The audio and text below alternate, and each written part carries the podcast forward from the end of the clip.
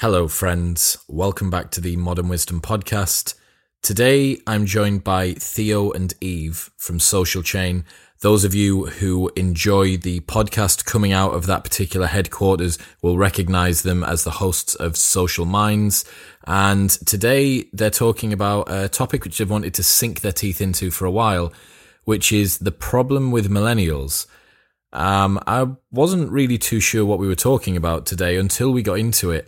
And so many of the points that they raised today about how people who were born between 1982 and 1996 are viewed and judged by the press and by society and the implications for industry, for work, for uh, self identity, and a lot of other things were really eye opening, like crazy eye opening, considering I'm slap bang in the middle of that particular age bracket.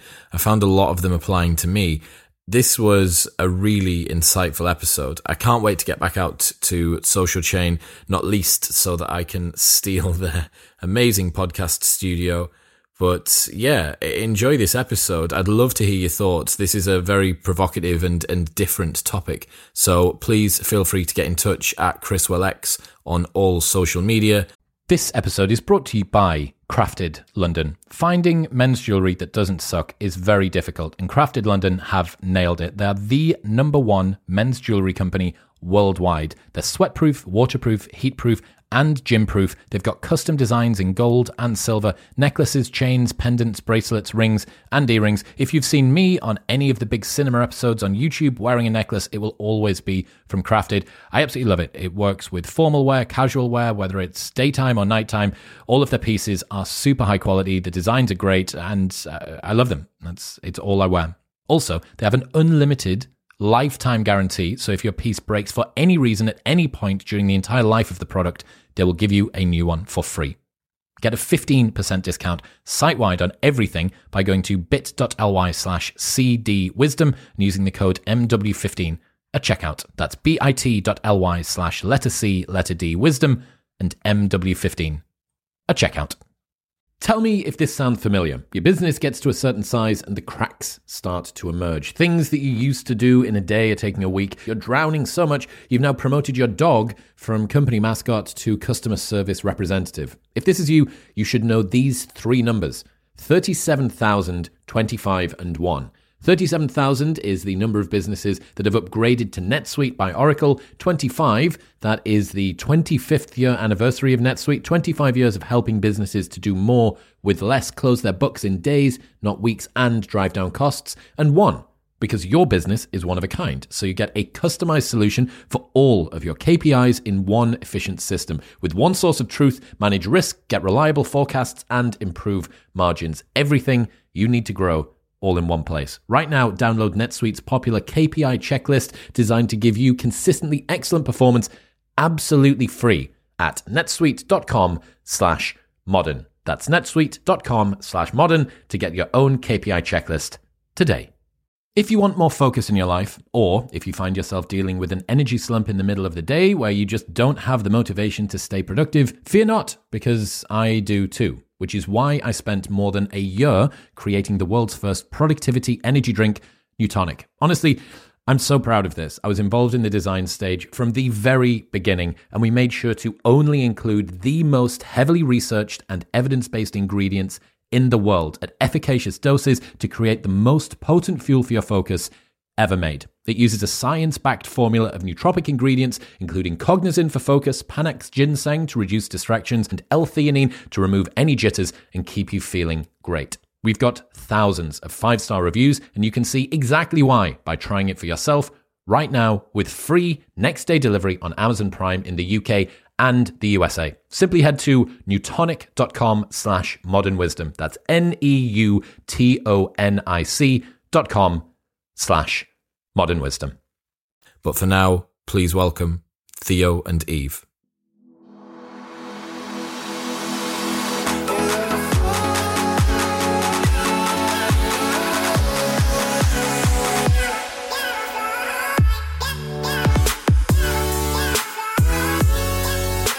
Ladies and gentlemen, welcome back. I'm joined by Eve and Theo. From the Social Minds podcast here in my beautiful new studio. Welcome. Hello, hello. you Good alright? to have you back again. Your studio. um, well, I mean, today um, it's an adopted studio for Yeah. me. This, of course. how are you? You good? Good. Yes. Yeah, really, really good. We've got you something, haven't we? Got you a Soreen because I know how much of a fan you are. Look at that. I It's actually from Manchester as well, I believe. Yeah. Soreen, yeah. Yeah. It's a Manchester Is it Manchester really? cake. Cake. I suppose you could call it a squidgy loaf. It's a malt, it is. So let me very, tell uh, you. loaf. let me tell you about the difference between a cake and a biscuit. So, cakes are not VAT applicable. Biscuits are. And I think the reason for that is that cakes are not seen as a luxury item because you would inevitably have to buy birthday cakes presumably throughout the year. And Jaffa Cake had to um, prove that they were a cake and not a biscuit to avoid the tax. Ah. And the way that you prove whether you're a biscuit or a cake is cakes when they're left out go hard and biscuits when they're left out go soft. Blown. I, I, that- Yeah. yeah, I don't know where you go on from there. Did That's you a know sort of- that burgers from McDonald's have to have the pickles in? Otherwise, because of the amount of sugar, they would be classed as a cake. Are you kidding? No. I bet, yeah. Who yeah, told was- me that? I, I feel like it was Savoury me. I, cake. gen- I, I don't want to brag, you. but I think I was the one who said it. Yeah, was you. But I think I heard it off a guy who heard it off a guy who heard it off a guy who heard it from his brother. But I've taken yeah, it as gospel now. Fine, truth. Well, It's on the inter- That's it's on the internet now, which means that it's Yeah. the truth. We're out, yeah. So, what are we going to talk about today? Millennials. Millennials. We have to. We have to talk about millennials in a way that we don't talk about millennials at the moment. Uh, we need we need to see millennials differently, basically. And well, I suppose we could take it from the beginning. Um, the theory around at the moment is that if you were born into 1982 or 1981, between then and 1996, let's say, you are classed as a millennial. So right now, the oldest, uh, 38, Yeah. 37. Uh, the youngest, say, about 24, 23. It depends on which definition you look up as well, which is another massive issue because no one knows exactly where the timeline starts and where the timeline ends, which is causing a lot of confusion. So its Census Bureau starts at 1982 to 2000, and Pew Research is 1981 to 1997. So the youngest millennial could be 23 or 24. It shifts, And yeah. the oldest one could be like 37 or 38, and no one really knows where the boundaries lie. And if you believe everything you've read, if you fall into that bracket, you are lazy, you're very narcissistic, you're probably not doing very well for money, you'll never be able to afford a house. Eat too much avocado toast. Exactly. It's all these stereotypes that have come along that we, you know, whenever you see the word millennial, that you see, um, and it's and it's as simple as that, really. And our argument with this is that you know, in what other context would you group the sort of behaviours of a 38 year old or 34 year old or whatever with that of somebody 15 years younger than them? Because that's how long the millennial generational span is. It's about Yeah. 15 years. Well, I mean, I, I definitely count towards the top end. I'm 31, and I would count myself as a millennial. Um, but you are right. There seems to be a negative connotation hmm. with them. Hmm. So, what what defines a millennial then? Do you think, in terms of their behaviors, in terms of what they, how they act, and stuff like that? Well, this is this is something that we've thought a lot about, and we've thought about in a way that if you tell the millennial story, it's you've got this you've got this group of people that fall into this generation who have been affected by major events. So you've got things like people will always list the uh, financial crash, they'll list 9-11, they'll list, list stuff like that. Um, and also the way parents have been with their children. Uh, millennials are seen to be very. There's the term that goes around snowflakes that we always use, Yeah, and so me and Eve meant to be every day. like because that's a good point you brought up about like so things like the financial crash of 9/11, Mm-hmm. the launch of the first iPhone, all happened right in the middle of the millennial timeline. Mm-hmm. So they're meant to be um, a little bit more savvy um, with career routes. They don't follow traditional paths. They're more um, likely to go into entrepreneurship and things like that. They're less likely to get married. Um, they're just a little bit more easygoing in some aspects than their than their parents were Exactly. and like yeah, like you said, a bit narcissistic And- and, and a if- little bit self-obsessed. And if we focus on that snowflake angle um, that is always sort of tarred with millennials, it, it's basically because uh, you, I'm sure you and a lot of your listeners would have seen the uh, video that Simon Sinek did. Um, So he was a, he still is an author, I should say, on YouTube, and he put out videos saying millennials in the workplace, where for about 15 minutes, he basically tarred millennials with this brush and said they are like this because of this. And one of the main points on that was that millennials, our, our parents, they were very, uh, very safe with us. You know, they wrapped us up in sort of cotton wool and we were given uh, medals and trophies for coming last because it's about the participation that counts. So, you know, if you look at millennials, the, the idea is that we're very sort of, uh, you know, a little bit self effacing. We're very much wrapped in cotton wool. Um, we're very kind of, you know, butter wouldn't melt in some ways, but you don't want to, you know, every we take everything very much to heart in a way. So that's where this whole snowflake idea comes from. Um, They're just stereotypes, though. exactly. Like Yeah. you said, like the, the main problem is because it spans like 15 to 18 years, Mm-hmm. there's no there's no way in hell all of those people are the same. Like they're all narcissists, or like none of them want to get married, or n- like none of them can Mm-hmm. afford a house.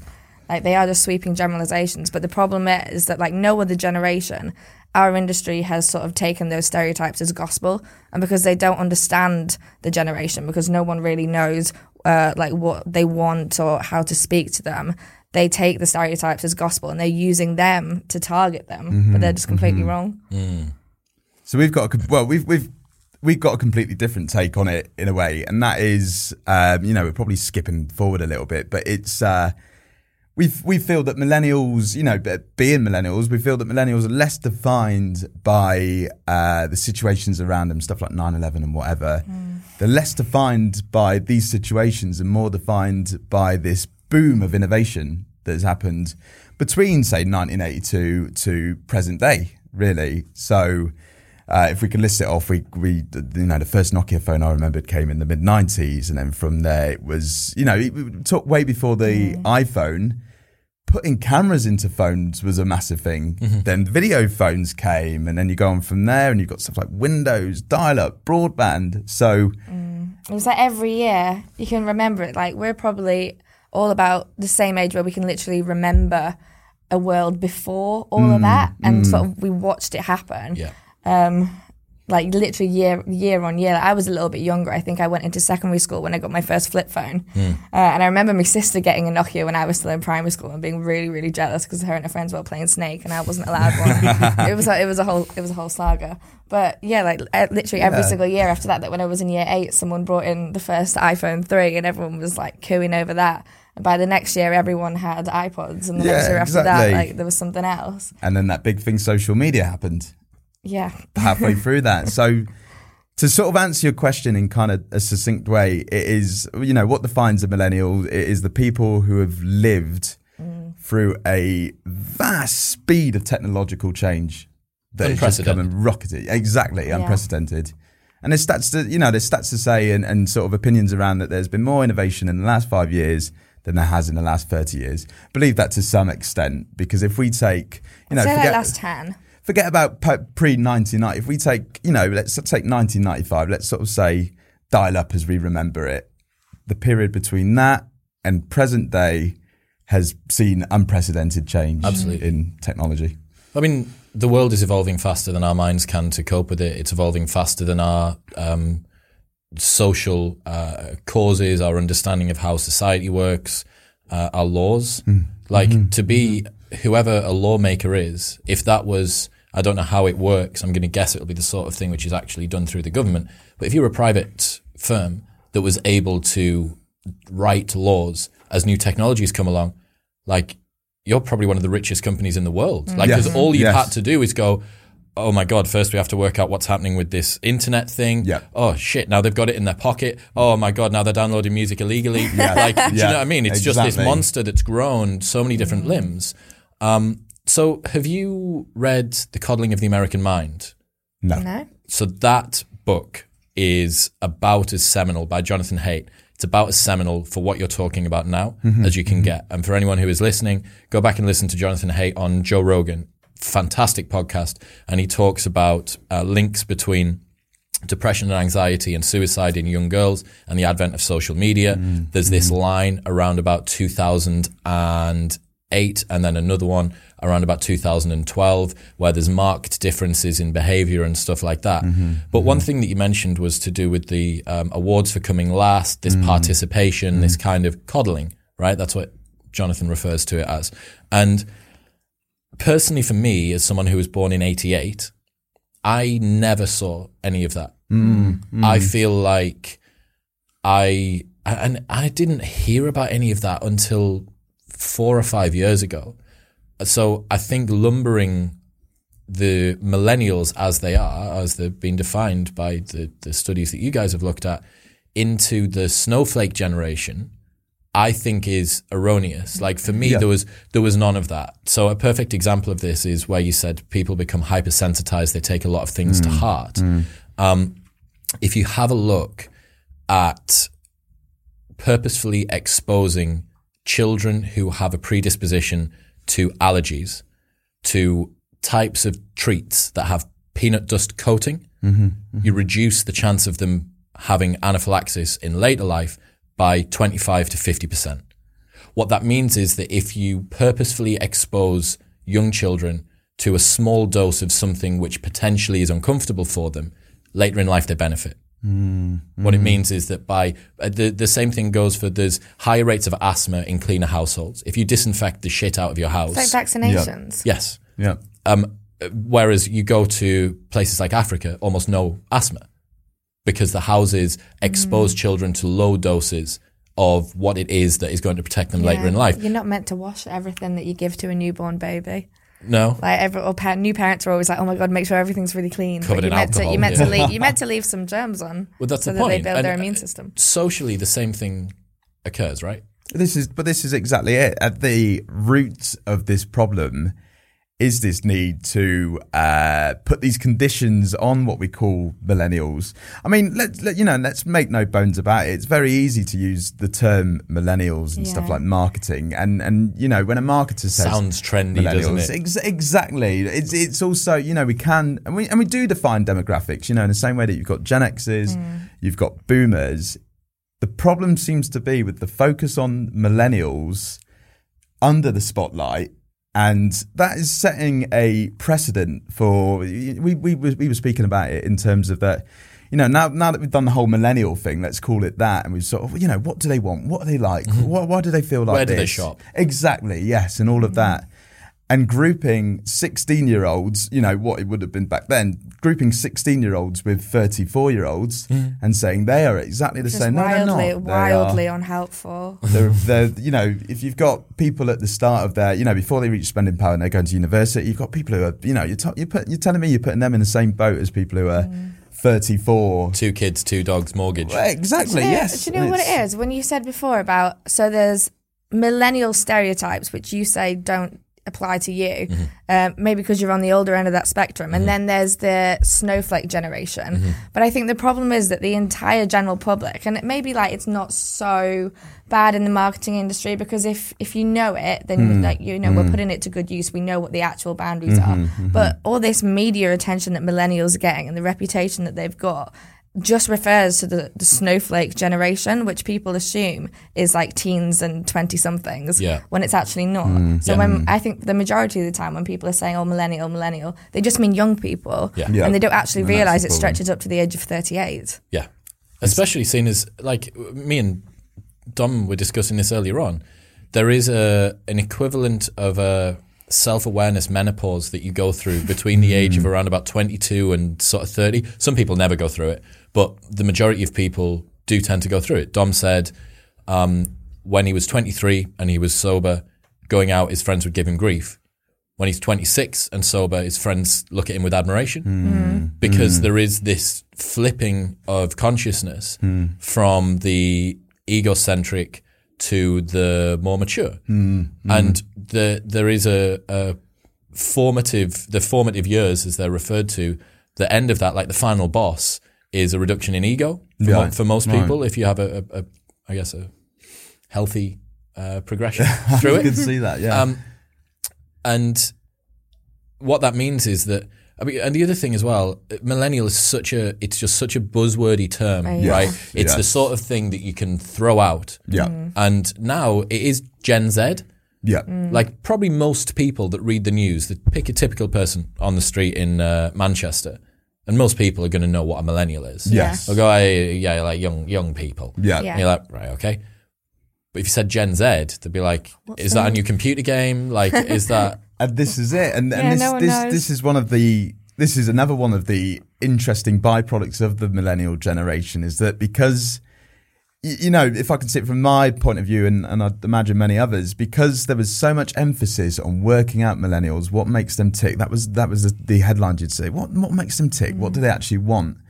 That we've used this as a precedent to question Gen Z, even to the point where we see reports questioning Gen A. Mm-hmm. Now, technically, Gen A's are about probably seven, five years old, and Yeah. we're already making assumptions about what they are like, the kind of world they would grow up with. We've got the world of augmented reality, virtual reality, voice. It's because people are trying to like we're trying to like get ahead of ourselves Yeah, this time. yeah. Like, well, we don't want the same mistakes to happen again that happened with the millennial generation, where you know we spent so long trying to figure them out that by Mm, the time we've actually figured it out, we were already on the back already- burner. they've The spending power had gone. Yeah, they were all like, there's That's another one already.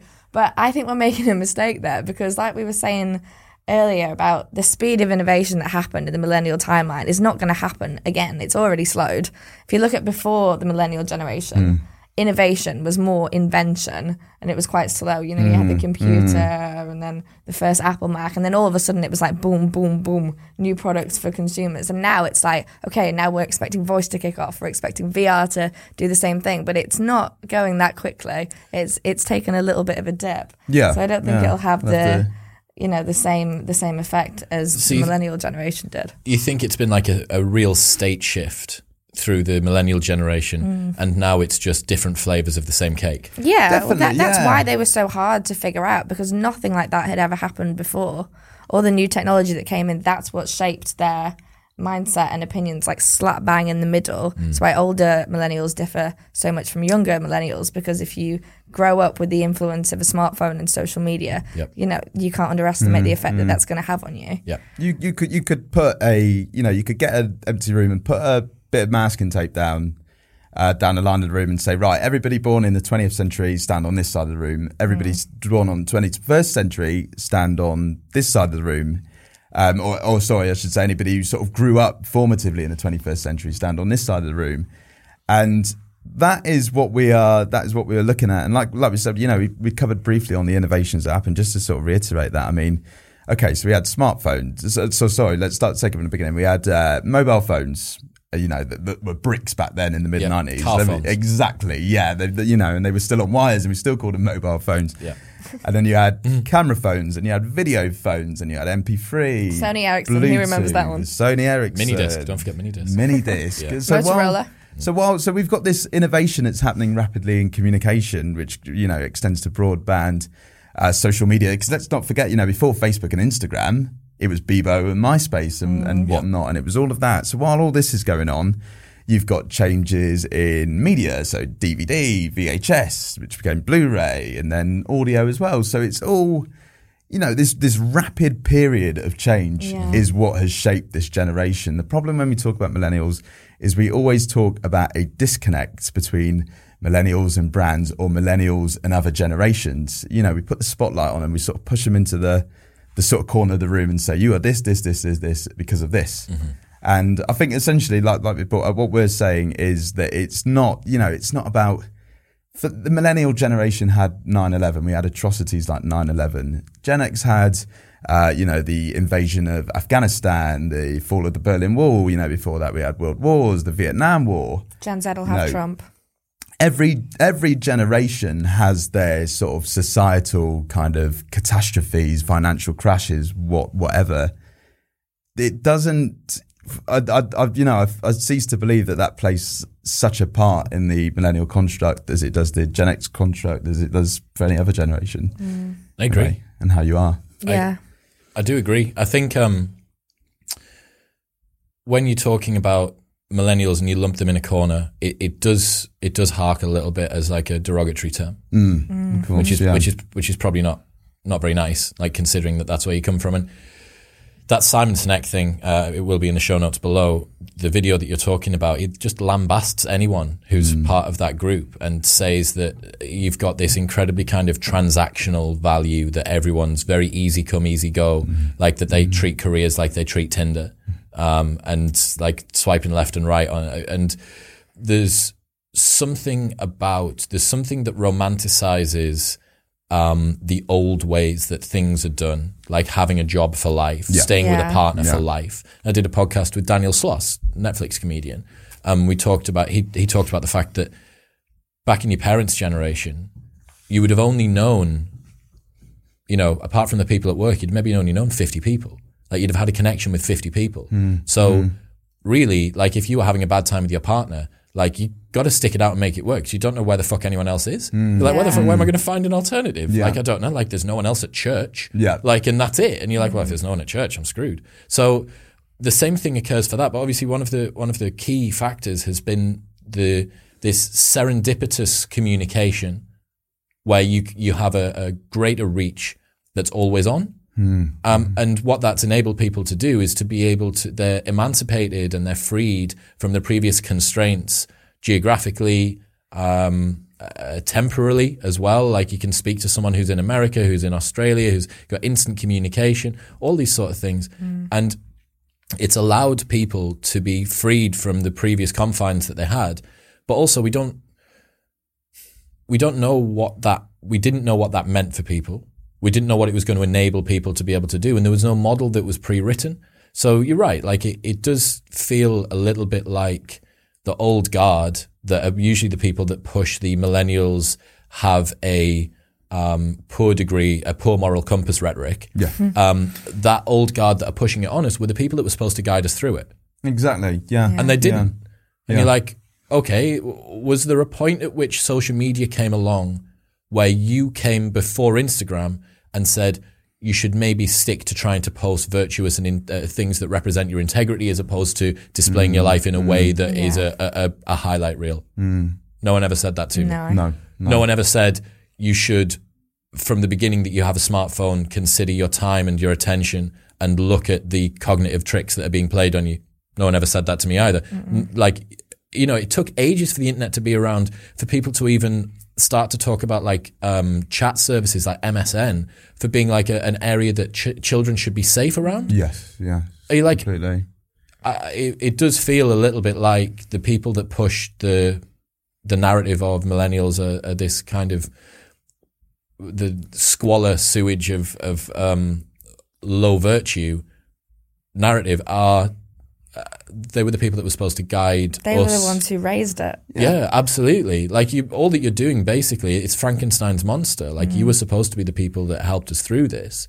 Um, and on top of that as well, like it sounds, it just smacks massively of bitterness. I think a It lot is of an the time. interesting point. I Yeah. think that happens yeah. with every generation, though. Yeah. It's not the thing. Like Jealous of every- the youth. Yeah, Yeah. every every single generation will look at the generation below them and think, ugh, what are these ones doing now? Like Yeah, kids we've these started doing days. it. We've started doing Yeah, it with exactly. you know. with- Everyone I wouldn't is say Gen guilty Z, of but young. You know, the people who are younger than us. Everyone's guilty of yeah, it. The only the only difference I think with um, Gen X's opinion of Gen Y, so Gen Y is millennials. Gen X's opinion of Gen Y has spread out to everyone. So now even millennials uh like criticizing other millennials, Mm. Like their peers. I have friends who they probably know that they are in the millennial generation, but they'll go, "Oh, I'm not millennial. I'm not like that. Yeah. I'm not a snowflake. I don't go out for brunch." Mm. That that kind of stuff, and it's like, well, you're actually stereotyping yourself, and actually, you are a millennial.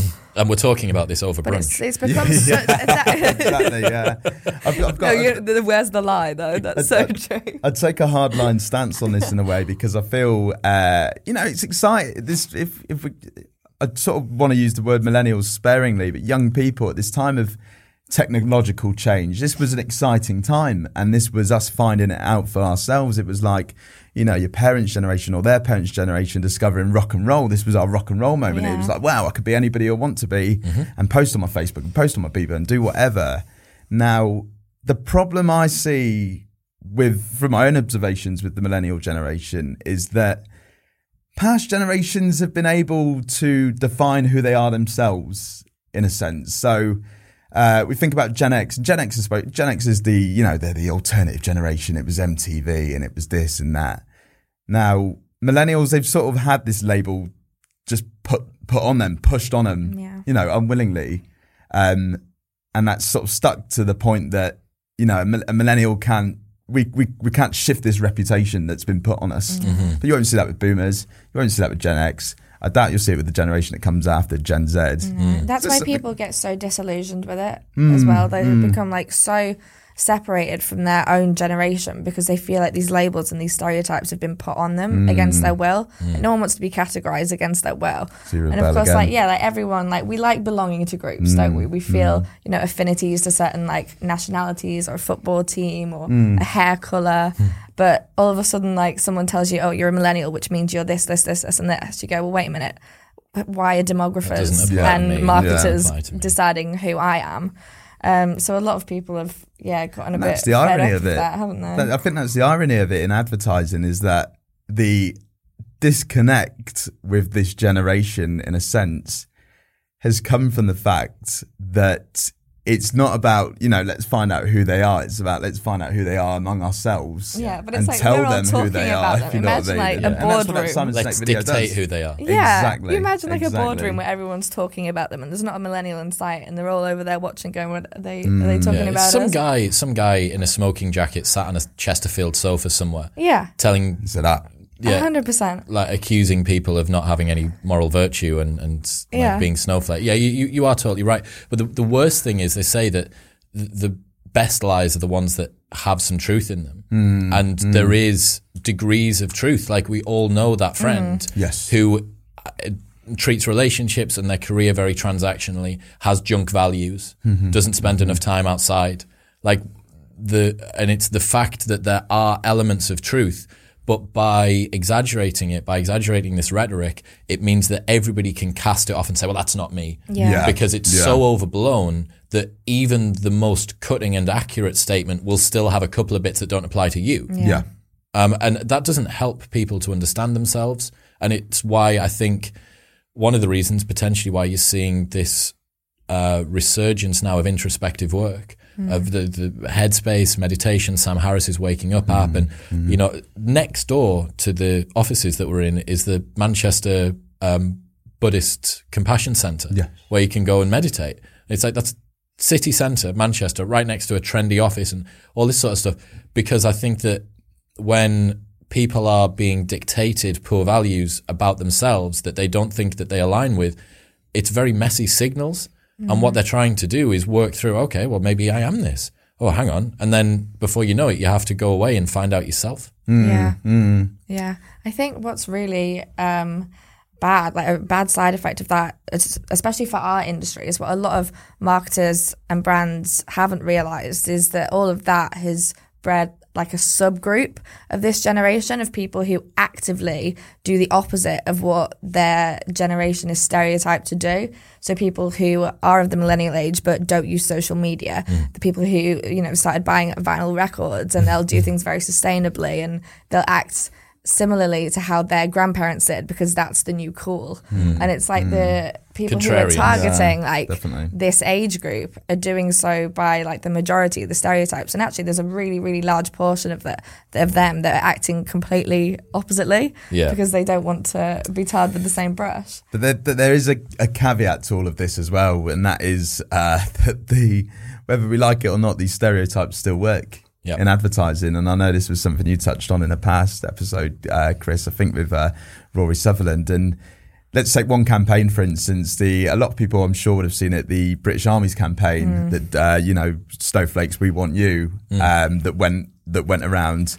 Um, play on the Lord Kitchener um, uh, status that he that he did, um, and it was that the uh, after they broadcast this advert that uh, you know it was appealing to the gamer who stays up for 48 hours at a time and these people you know your your agility your endurance the army actually found that their recruits doubled within a month basically that within a month really of releasing this surprised me campaign because I Really? absolutely hated the so campaign was a massive backlash to this campaign. Snowflakes, we want you to join the It's army. You know, come to the army. We, we need millennials, and it worked.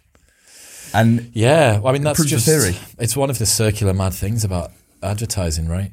Like that you can do something that's inflammatory. So I, I have no idea. I would love for to see Gillette in whenever their next earnings goes Yeah. after they after they did the um, the most recent advert, um, and it is going down that risky route of kind of a metacognizant look at what culture is and the manipulation of culture by it, like uh, culture for culture's sake, almost looking at it with a pure bird's eye view. It's a high risk strategy, and like that's evidently worked. But then you think, okay, so it's doubled recruits, but what's it done for the British Army's uh, standing in society as a whole long term? Is there mm. potentially going to be some downstream effects of this that are a little bit more negative that might not be mm. so clever? Mm. And then the Gillette thing as well. I'm sure that sat around that boardroom table, someone said, and maybe half the room would have gone, Yes, I love it. Men are going to really connect with this on a deeper level. And it could have gone well, but it got 10 to 1 ratio of dislikes to likes on Yes. YouTube. So, like, what does that say? I, I, I don't, again, I don't know what that's translated to in terms of sales. But yeah, the manipulation of the meta narrative about millennials is a dangerous game to play. Um, so what, what do you think is going to happen as we move forward then with Gen Z? Because that's, is that people after 96, 98? Gen Z, they say 96, 96. 97, yeah, Yeah. born after that. So I've, I, I make the oldest Gen Z about f- coming up to Oldest 22. Gen Z is at the moment. 22 or 23, depending on your definition. Because as I said, there's like a few different research um, things you can But on that to. as well, on just just to just to add on that, the US, I can't remember who, the- an organisation in the US, uh, only class, only really recognised boomers as a official generation, as an official demographic. It's just Why? boomers, just the and. The, well, the word boomers comes from that everybody was having kids after the, after the World War. So mm. it said this was the population boom. These are the boomers. You've lumped So- like 50 years of people in together. Exactly. Difference, So- difference between someone being born today and someone that's 50 years old. That's it. you, yeah, you can this see the boomers. flaw in the system. Yeah. Like, to answer your question, for Generation Z, I don't know what's going to happen, but what we're trying to make happen and what we hope will happen is basically learning from the mistakes that were made with the millennial generation. We don't want to assume that just because, let's say, a group of people uh, spanning 15 to 18 years are exactly the same. Uh, just because of their age. So, what marketers should be focusing on now is their mindset and their behavior. So if you look at things like Facebook Pixel's ability to track absolutely everything you do based on a click, based on a purchase, based on your cookies, they know everything whether like it's your plans for the weekend or, you know, what play you want to see next week. They know absolutely everything. And when there's that much detail out there that tells you, you know, who your customers are and what they're doing, why are we still paying attention to how old they are? Like that says anything about the way that they act and the way that they behave. Like we can still we can still use um, demographics loosely, but the point is it's not the most important thing that we should be focusing on. there's there's I, I, I yeah there's I, I agree in ways there's still a place for age definitely in in marketing and there will be that uh, I think you know what we're talking about and what it, is that focus on targeting more narrowly aren't we Yeah, in way, definitely. with- just just terms more, just with more, be age, like yeah. smarter with it. It's mm. like don't just blanket target everyone. Don't pay attention to mm. stereotypes. It, it's all about your unique audience, and age will always play a part. But it, I don't think it should be the most but the, important. but thing. for me the, the wider the wider theme as well with Gen Z is I to answer the question as well I don't think there's going to be much change. I think we're all you know as a society this goes outside of marketing and advertising. I think we're waiting for Gen Z to be completely different.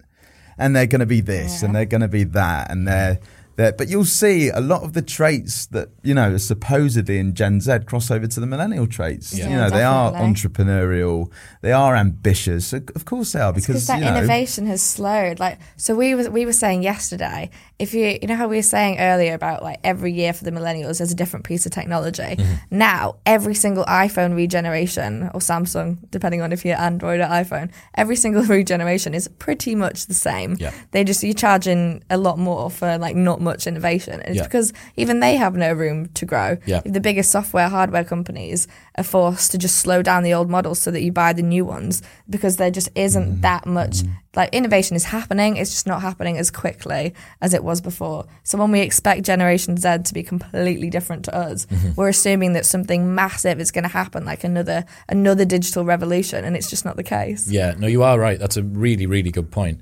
I think social media was a, I guess you could call it a, a technological revolution, but it was on existing hardware, right?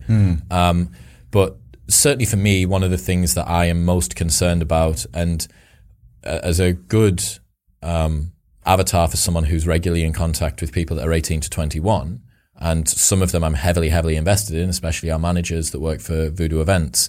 I want them to be the most efficient, the best that they can be, not only for the fact that it makes us more money, and but also just that I take personal pride in creating these monsters of their age who go out into the workforce and just walk all over everybody else because they've had this crash course in intensity on how to be efficient and how to behave and how to have discourse with professionals and customers and all this sort of stuff. Um, and what I see from a lot of them is that social media, forget the technology, the technology was simply the root, it was the delivery mechanism for the virus. But the virus itself was social media. And I know that that's an inflammatory term to use for it. There's a lot of good that comes from social media.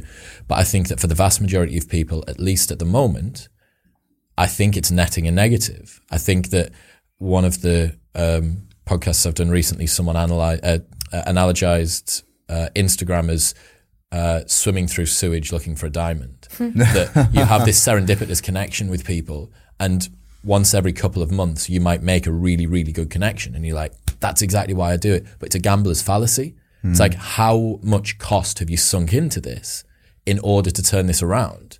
And you think, well, can I have my cake and eat it too? Can I have the serendipitous connection and have the um, things that I want, which is keeping up to date with my family and knowing the real stuff, whilst evading all of the sewage? And I think that that um, overall situation, that environment for people formative people's formative years to be growing up in, I know certainly, and it may be different for yourselves, Theo. I know that you're a little bit uh, less on your phone as uh, than I am, but for me, certainly, my capacity to be able to read and focus on a book, which is low stimulus, has versus 11 years old to now it is so much less like i have to I, I work agree with that. Yeah. so hard to sit there and not even just not fidget because my body is conditioned to a particular level of stimulus Mm. that a piece of paper with non-moving words that are in black and white it can't match up with and it's been the last year's basically been spent on a morning retraining myself to be able to sit and look at something that's not triggering dopamine every couple of seconds You know, so on our um, our most recent episode of Social Minds, we had a guest in from Iceland. She was a CBT therapist um, called Dr. Fjola Helgadottir, and she was very, nice very well done well It's a done good name, isn't it? It's a good Yeah. name, yeah. By hard part over. No, but she was telling us about some research that came out in January that actually says, you know, we always say that social media is causing depression. It's earned that reputation because there's been like an uplift in reports of people, more people being diagnosed, and half of that's because more people are aware that it's happening and they're more open about, uh, you know, reporting it or like going to the doctors. Um, and half of it probably is to do with social media. But she said that what they found is that people were more likely, especially young girls, were more likely to turn to social media when they were already diagnosed with depression. So it wasn't actually, there's a correlation there for sure, but social media wasn't actually the cause, it was the symptom. yeah Co- coping mechanism Um, Yeah, definitely. But like you were saying about being able to, you know, stop and focus and read a book, like I've noticed that myself. It because you're so used to just being switched on all the time. And um, Dr. Fjola actually said that it's very important for our brains to have idle time. Um, like we need to be bored for the brain to develop properly, especially in young people. Like we just need time to do nothing. And it's something that no one gets these days because we just, I don't know about you, but I feel guilty when I'm doing nothing. I just sat there because you're expected to Well, the- the- the always be rhetoric- switched on. the rhetoric that's been pushed, and I mentioned to, on the podcast I did with Dom, we mentioned Gary Gary Vaynerchuk. Um, and Gary, if you're still listening, first off, I'm very surprised after what I said about you in the last episode. But then on top of that as well, like the hustle and grind mentality um, mixed with always on communication is a dangerous combination. Like industriousness can be taken to an extreme. Now, um, Flow by Mihaly Csikszentmihalyi, Mihaly, that's my difficult one to get out. Um, in the book Flow, what he talks about is the fact that human beings have the greatest sense of satisfaction when they are doing something which pushes them physically or mentally and is both challenging and worthwhile. So those are the things that you need to be able to do. You push yourself to the limits of your competence doing something challenging and worthwhile. Mm. And that's why he says that people who have a propensity towards being industrious find going away on holiday very difficult because at work, you have inherent challenge, you have a, a, feedback mechanism that tells you how well you're doing, and you have goals. Those are the three main things that you need. On holiday, it's just completely unstructured. Mm. Like, you don't win an award for being the best sunbather or like and i think i think that this is why a lot of people when they go away on holiday especially young guys who feel like they have something to prove will turn towards some form of game.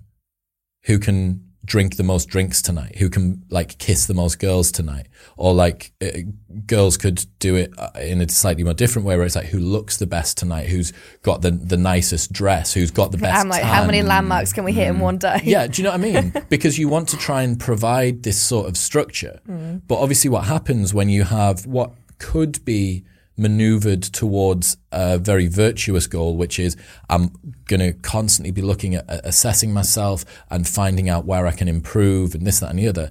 It's very easily twisted and bastardized into constant self reflection with negative mind talk, um, uh, inability to switch off, and a desire to always have stimulus. Mm. Like if you go, I think the the a study that I heard recently was that 75% of people take their phone to the toilet. And the only thing I could think was, I can't believe it's that low. Like, yeah. uh, do you know what I mean? like, yeah. but yeah. it's I, what you do when you're on the toilet. Yeah. Like, yeah. Uh, but it shouldn't be. And the time, the time on your own is is super super important. Deep Work by Cal Newport is the bible on this. We'll be doing a book review on deep work and digital minimalism coming up soon. But if you want to check it out, the link will be to the Amazon shop um, in the show notes below. But Deep Work's just the Bible on this about the fact that it is psychologically, neurologically, and philosophically a good thing to do to focus on one task for a significant period of time. Yeah. And it's a skill that's increasingly being missed in the 21st century. I think it's just like common sense. So that's why we're being ogled by older generations because they, they can see like the what's gone wrong and they're, I, they're watching us. I, I agree with this to an extent, but I feel and here's where I'll coin the generations again. I feel this bastardization of social media, well, well, relevant at times. I feel this is the same as sort of saying, you know, the, the, the counter argument to that will always be, well, you know, the people who are on their phones 24 7 are going to make them the best coders in 10 years' time yeah, when it matters yeah, and yeah. stuff. So, um, while I agree with the fact that maybe there is less of a focus on books, I feel it's still, you know, the medium of getting information and getting knowledge has changed.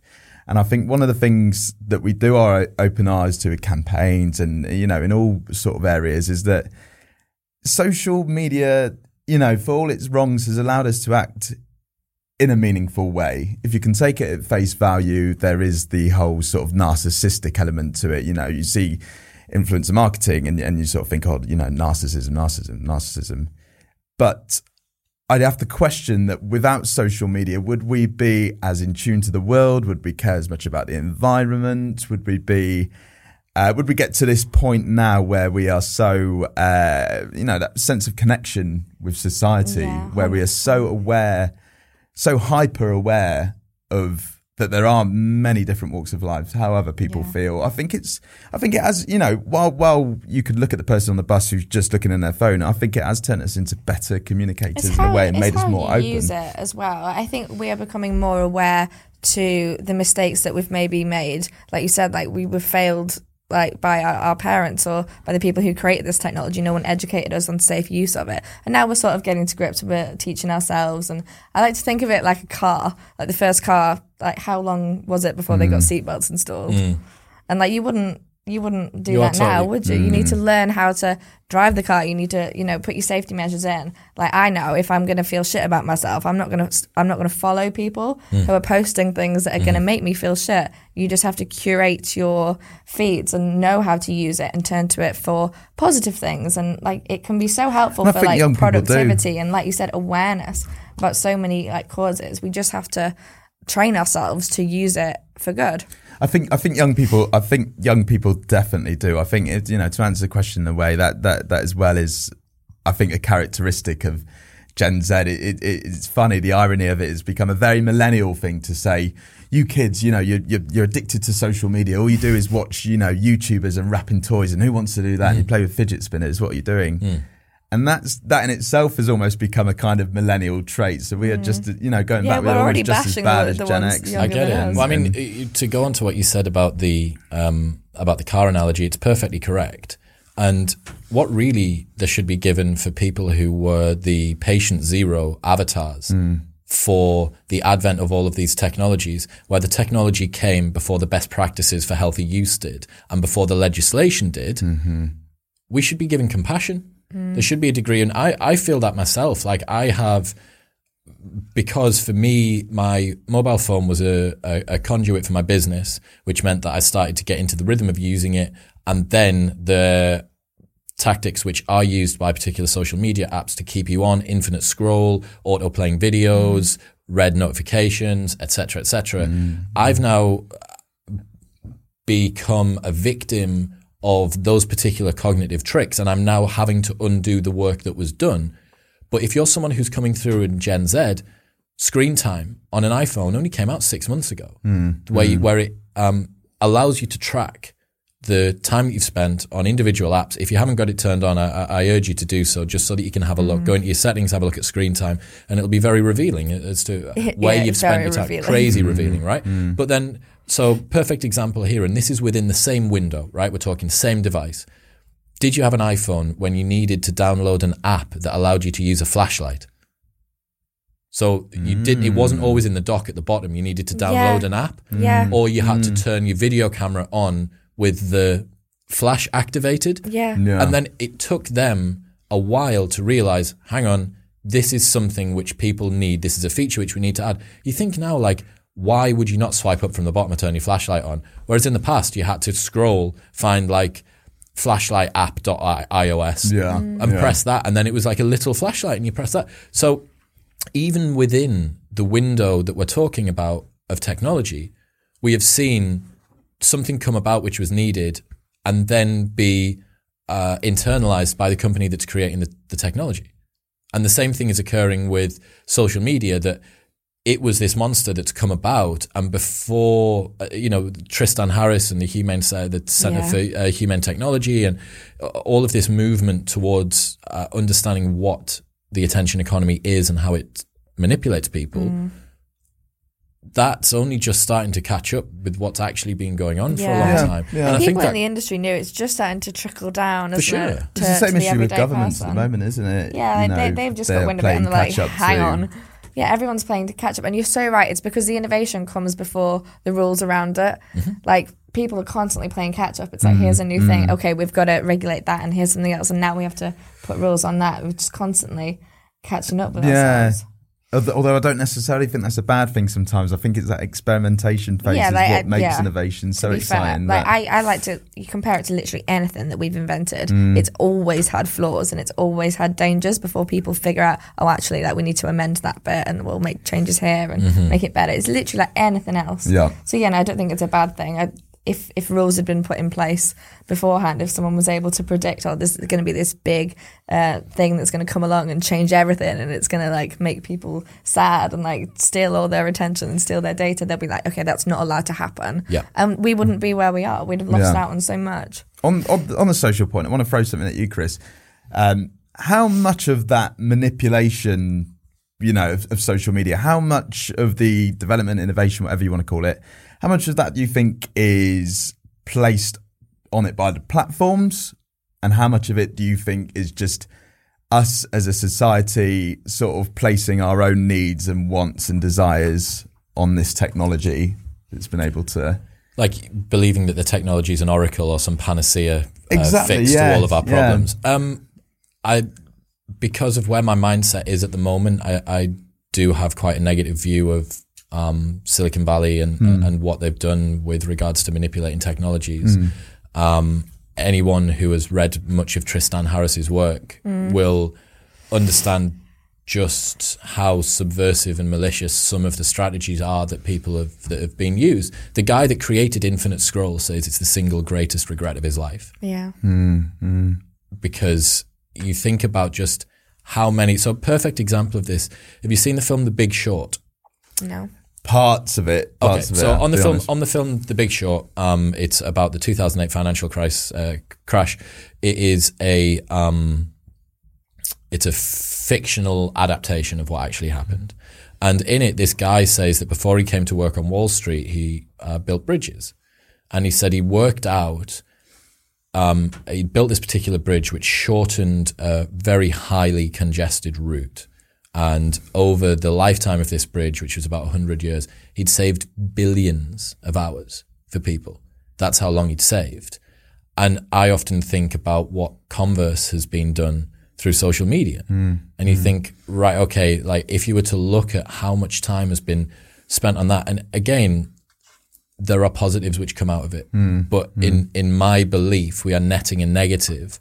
And the problem is that in 10 years' time, I believe that there will be more control in place. That may either be in terms of best practices that are socially enforced, that may be in terms of legislation, that may be in terms of the way that the platforms actually self manage and mm-hmm. self regulate Yeah. or whatever it might be. But the problem is that millennials and Gen Z, they've been the canary in the coal mine for this. So they've been the people that have mm. gone in first. They're the vanguard. They're they're point. They're on point mm. in this particular invasion into a new realm of technology that no one's ever seen before. Mm. And I think that really calls for a lot more compassion for some of the problems that people are, are, are dealing with. Like my mum and dad don't have a problem with social media. Like my dad's got the largest font. Sorry, dad. My dad's got the largest font available on his phone, mm. and he loves to. He'll send me photos of the dogs and stuff like that. But like, I have no concerns about whether or not my dad is up on Facebook until or YouTube until two in the morning. Yeah. Mm, but my mm. business partner's two year old son, who has an Amazon Kindle to watch Despicable Me on, I get nervous when I see him around it because I think I wonder downstream, and I'm constantly like tapping on Darren and Colleen, business partner and his wife, about like, make make sure you're being careful. Like they're mm. unbelievable parents. Mm. But I, it's a powerful technology that I think we need to Yeah, be we need to be careful as we move forward with. I think one positive thing that will come out of that, like my my sister's recently had a baby, and she's the same. She's always asking me like, oh, like when when should we let this child have, uh, you know, an iPad? Because you see them, don't they, like playing with iPads, and it's like when do they get their first phone? Like, should they be allowed social media Yep. uh, when they're like pre-teenage? And it's one of them, like you're right. Like we went in first. We're definitely the guinea pigs. Um, Patient zero. Exactly, but hopefully we'll have something then to learn from, and we'll just have to, like anything else, teach our kids how to use it, how to use it responsibly, Mm-hmm. to use it in moderation, and like how how to like reap its rewards without. Um, But I don't you want to be. A, I don't want to be a luddite about this either. I don't want to be saying like there there are fantastic benefits, but it's at what cost, and can we mitigate the costs? And to look back, you know, we spoke about people that had gone to war. It wasn't that long ago that there was conscription into the army. Like I'm complaining about the fact that this oracle of all knowledge in my pocket that's always on and allows me to connect with anyone at any time sometimes saps my attention. Like I'm aware that there is eh, relatively across all of time probably not that big of a problem. Yeah. Mm. But as we close towards what we want to be an ideal society, we need to narrow down the fidelity and the resolution at which we're looking at the problems. So saying, "Wow, it was it, this is much better than it was 50 years ago," Yeah. isn't an argument. No. It's how much better could it be? Because if you're comparing stuff to how it was 50 years ago, you're doing what you, your um, uh, census people did, and you're just lumbering all of this, not only all of the people, but the entirety of the world. Yeah. Like Yeah. yeah. companies publish year on year profits. They don't publish like century on century profits because it, it wouldn't be comparable. yeah, no, that's so yeah. right. I think it's uh, it, it's interesting. Uh, I think we are, you know, and going back to that point about Gen Z, I think we're starting to see. I don't want to say pulling the reins on innovation a little bit, hmm. but like we said, where there's been so much technological change. I mean, the innovations we talk about nowadays are very much to do with artificial intelligence and stuff like that. You know, which has been around for a lot longer than we think, and for me, a, a very big difference with that is they are not as consumer facing as social media once was. I suppose it's it's you know not not everyone's not going around saying oh. I'm just doing a new AI thing. Oh, man, have you seen this? This is AI. Yeah. You know, it, it's it's it's less and less so uh, like that. Yes, it's being served to us in more sort of guerrilla ways. You know, chatbots and stuff like that. But um, no, I do I do agree with your point. I've for me, I feel you know something else that represent Gen Z and, and definitely Gen A is just like we became the sort of canary, you know, in the coal mine. You, as you can say, we we found a way to regulate this ourselves. I think, and I think that's that's not, that's not what we must not get away from too much. Is that yes, there's going to be uh, casualties. There's going to be a lot of problems with this, but I think Gen Z and Gen A's greatest benefit will be them finding their way into the world and regulating this technology how they want it to be. And I think you are seeing a shift where platforms and you know governments and whatever then you know maybe they are not necessarily right about everything. And i think consumers are starting to see that. And you know that's that's displaying itself in many ways. I think consumers are taking back a degree of control Definitely, it's like I think it's a bit of a um, a multitude of factors. Like the platforms are having, they're being forced to make new features like screen time, um, and you know all the the new guidelines around you know, safe use and usage policy and stuff like that. They're being forced to put those changes in place. So while that's going on, consumers, as you're right, they're also getting a little bit savvier because they've watched. They're going to watch uh, all the consequences Yeah, happen. They're going to watch it happen to us. And a funny, and, and another funny thing is as well is that you're seeing features that have come out. You know that somebody, you know, a, a group of sort of directors or whoever who work at you know Facebook have sort of dreamed up and said, "Oh yeah, the world needs this." Yep. You're seeing a lot of consumers saying, "Oh, actually, Not fuck bothered. off." Do you remember when Instagram? Do you remember when No, Instagram? No, we don't. We don't Yeah. need that. I'll Don't take that you to do feature and. I'll hack it to do don't that. Yeah. Do you remember when Instagram updated a bunch of people's apps? Did you see this? It must have happened Yes. in here. And Yes. it, it, did you see this thing? I know what you're going to say. So Instagram so- Instagram sent out an update. I think it was to around about ten percent to twenty percent of users, and it complete. Imagine the app's completely gone, and imagine a stories feed that you have to move through individually, mm-hmm. one by one, and you can't navigate. Mm. Yeah. And they released this update to like ten or twenty percent of users, and just all hell broke loose. It was meant to be a very, very, very small test to like less than 1% of users. It came out over the Christmas break, and I was on our Twitter and I had to report on it. And about an hour later, I had to c- amend the report. Because I said, "Oh my god, Instagram massive update! It's changed its Oh, entire interface. this. Yeah, it's yeah, gone it's from a come back now, scrolling yeah. feed." Saved by Mark the bell. Zuckerberg on the phone Yeah, I said, know. "Stop talking about the Uh, update." excuse me, Mark. Adam Mosseri. Listen, Mark, mate, we don't care. We Talk about this update. Yeah, it, it went from a, a scrolling feed to scrolling that way. And all that speculation that we've been doing about, you know, will stories overtake the Hmm. news feed? It felt like it was happening. Literally within the hour, it had been taken down. Pulled and they'd and gone, then you went oh my god, I'm really sorry. That test was not meant to go out to as many Hmm. people as it did. And There's then we were all guy- left going, is that is that what they're going to change? Is it is it happening? it was like film doesn't go that way. What Yeah. what are you doing? Snapchat redesign. It's like Yeah. Twitter have brought out this new public beta testing thing where they've actually invited everyday people, you know, not just tech insiders who are connected to every single. Yeah, I think say, Twitter's actually being really positive. features." If you want to look at a platform that's making changes for good, take a look at what Twitter's doing because they're being so inclusive of their updates, Mm, uh, and they're not just blasting them. Did you people with see, um, horrible spam stuff. Did you listen to Jack Dorsey on Joe Rogan? I didn't know. I will. I Saw will. bits It's, of it, it's yeah. definitely So on the he's- to watch list. He's done a second one. He came back on a second time. oh, did he? So he did a first one, and Rogan doesn't usually what I particularly like about Joe Rogan, the reason that I think he's a good podcaster is he just puts his stuff out. Like he's effective at what he does. The reason that he's the best podcaster in the world is because he asks the question that you would have asked if you'd had half an hour to prep for that one section. Mm. and then he asks it straight away by riding the crest of now at all times and constantly asks the best questions. But one of the other reasons I think he's so good is the fact that he just doesn't care what people think. He doesn't check the comments on YouTube. He doesn't really respond to stuff like that. But one of the few times, Alex Jones was one of them and Jack Dorsey was another one. He got so much backlash because people wanted him to go after Jack Dorsey about why are people getting banned? Why is Milo Yiannopoulos ba- banned? Why is Sargon of Akkad banned? Why are you deplatforming these people? There appears to be a left-leaning bias and all this sort of stuff. So he was like, right, fuck it. Like, we're going to have Jack back on again. Then Jack brought his uh, head of the safety team, which Yes. is basically the woman that presses the ban button. Saw this. Um, and he brought in uh, Tim Pool, who is like the the Ben Shapiro or he's like the Royce Gracie of cutting people down in fast debates, incre- like a like a scalpel precision. Uh, how he's able to deploy this stuff, and he came fully armed, like study after study after example after example after example. And during the conversation, sometimes with this, especially when you see Silicon Valley in there, you want to like, yeah, stick it to the man, like fuck the machine. Yeah. And part of me wanted that that kind of cathartic pleasure that you get from seeing someone who's successful just get smashed all over by someone who's witty.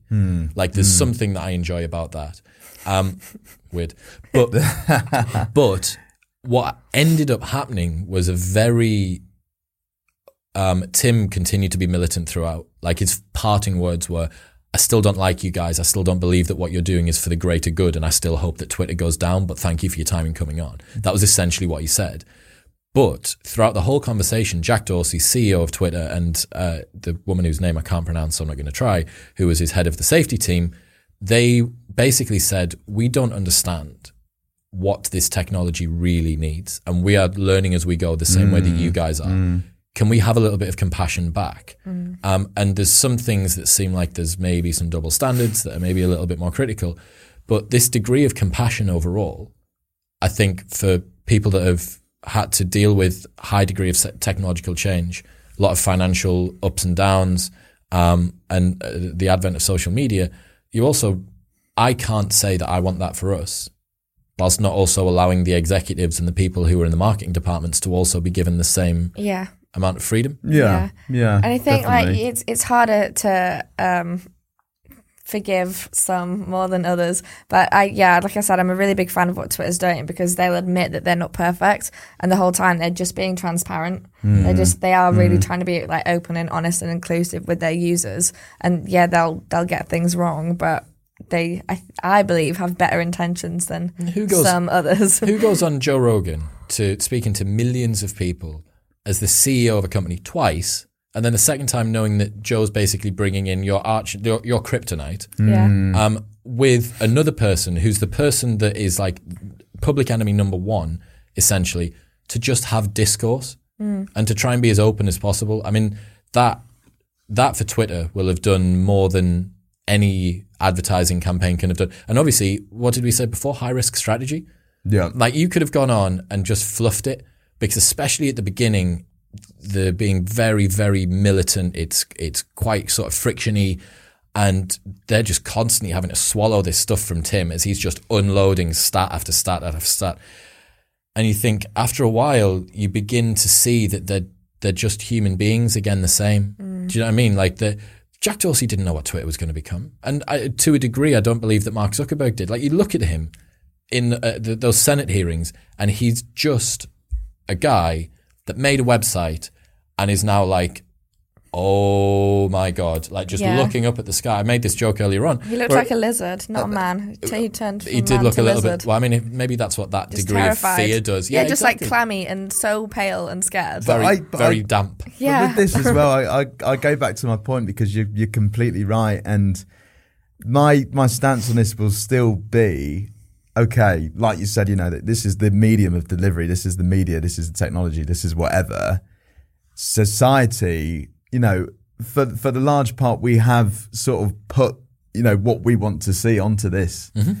You know, we the the endless news feed, for instance, you know, and the scrolling, for instance, probably started off as a good idea. Well, the, We the, thought, right, make a bit of money on it, but the problem is like, that the features wouldn't have stayed if they weren't effective. exactly. It's natural Exactly. evolution for the features that exist on the technology. Mm. Um, uh, The same thing for the reason that the next episode countdown happens on Netflix is that it improves retention. So more people think there's a watch the rest Yeah. of the series if the countdown occurs than if it doesn't. I if it was the other way around, that. if it was the other way around, they wouldn't put it on. Mm, so your own choices determine the root of the technology. I think the criticism is we didn't choose our own cognitive biases, and you are triggering something that's there in the back of the brain Yeah, when I want to be able to be thinking about it mm. with this bit. And you're like, okay, so. But guys, it's been absolutely fantastic. Thank you so much Yeah, for coming no, on. Thank you. it's Thank Thank, you you for for having having us, us. It's, so next time I will be on that couch. Yeah, And do we'll you both swap. sit here? Yes. Is that the way it works? he Yeah, he there, sits on I'm my lap. between, Yep, you know, okay, sort of yeah. the Then uh, roaming mic. Yeah, we're like exactly, tiered that way. I love it. Uh, guys, link to Social Minds podcast will be in the show notes below. Link to all of the stuff for Social Chain will be there as well. Don't forget to press share if you enjoyed this. And if you've got any comments about what we've brought up today, fire them in the comments on YouTube. Really appreciate it. Guys, thank you again. Thank, Thank you. you.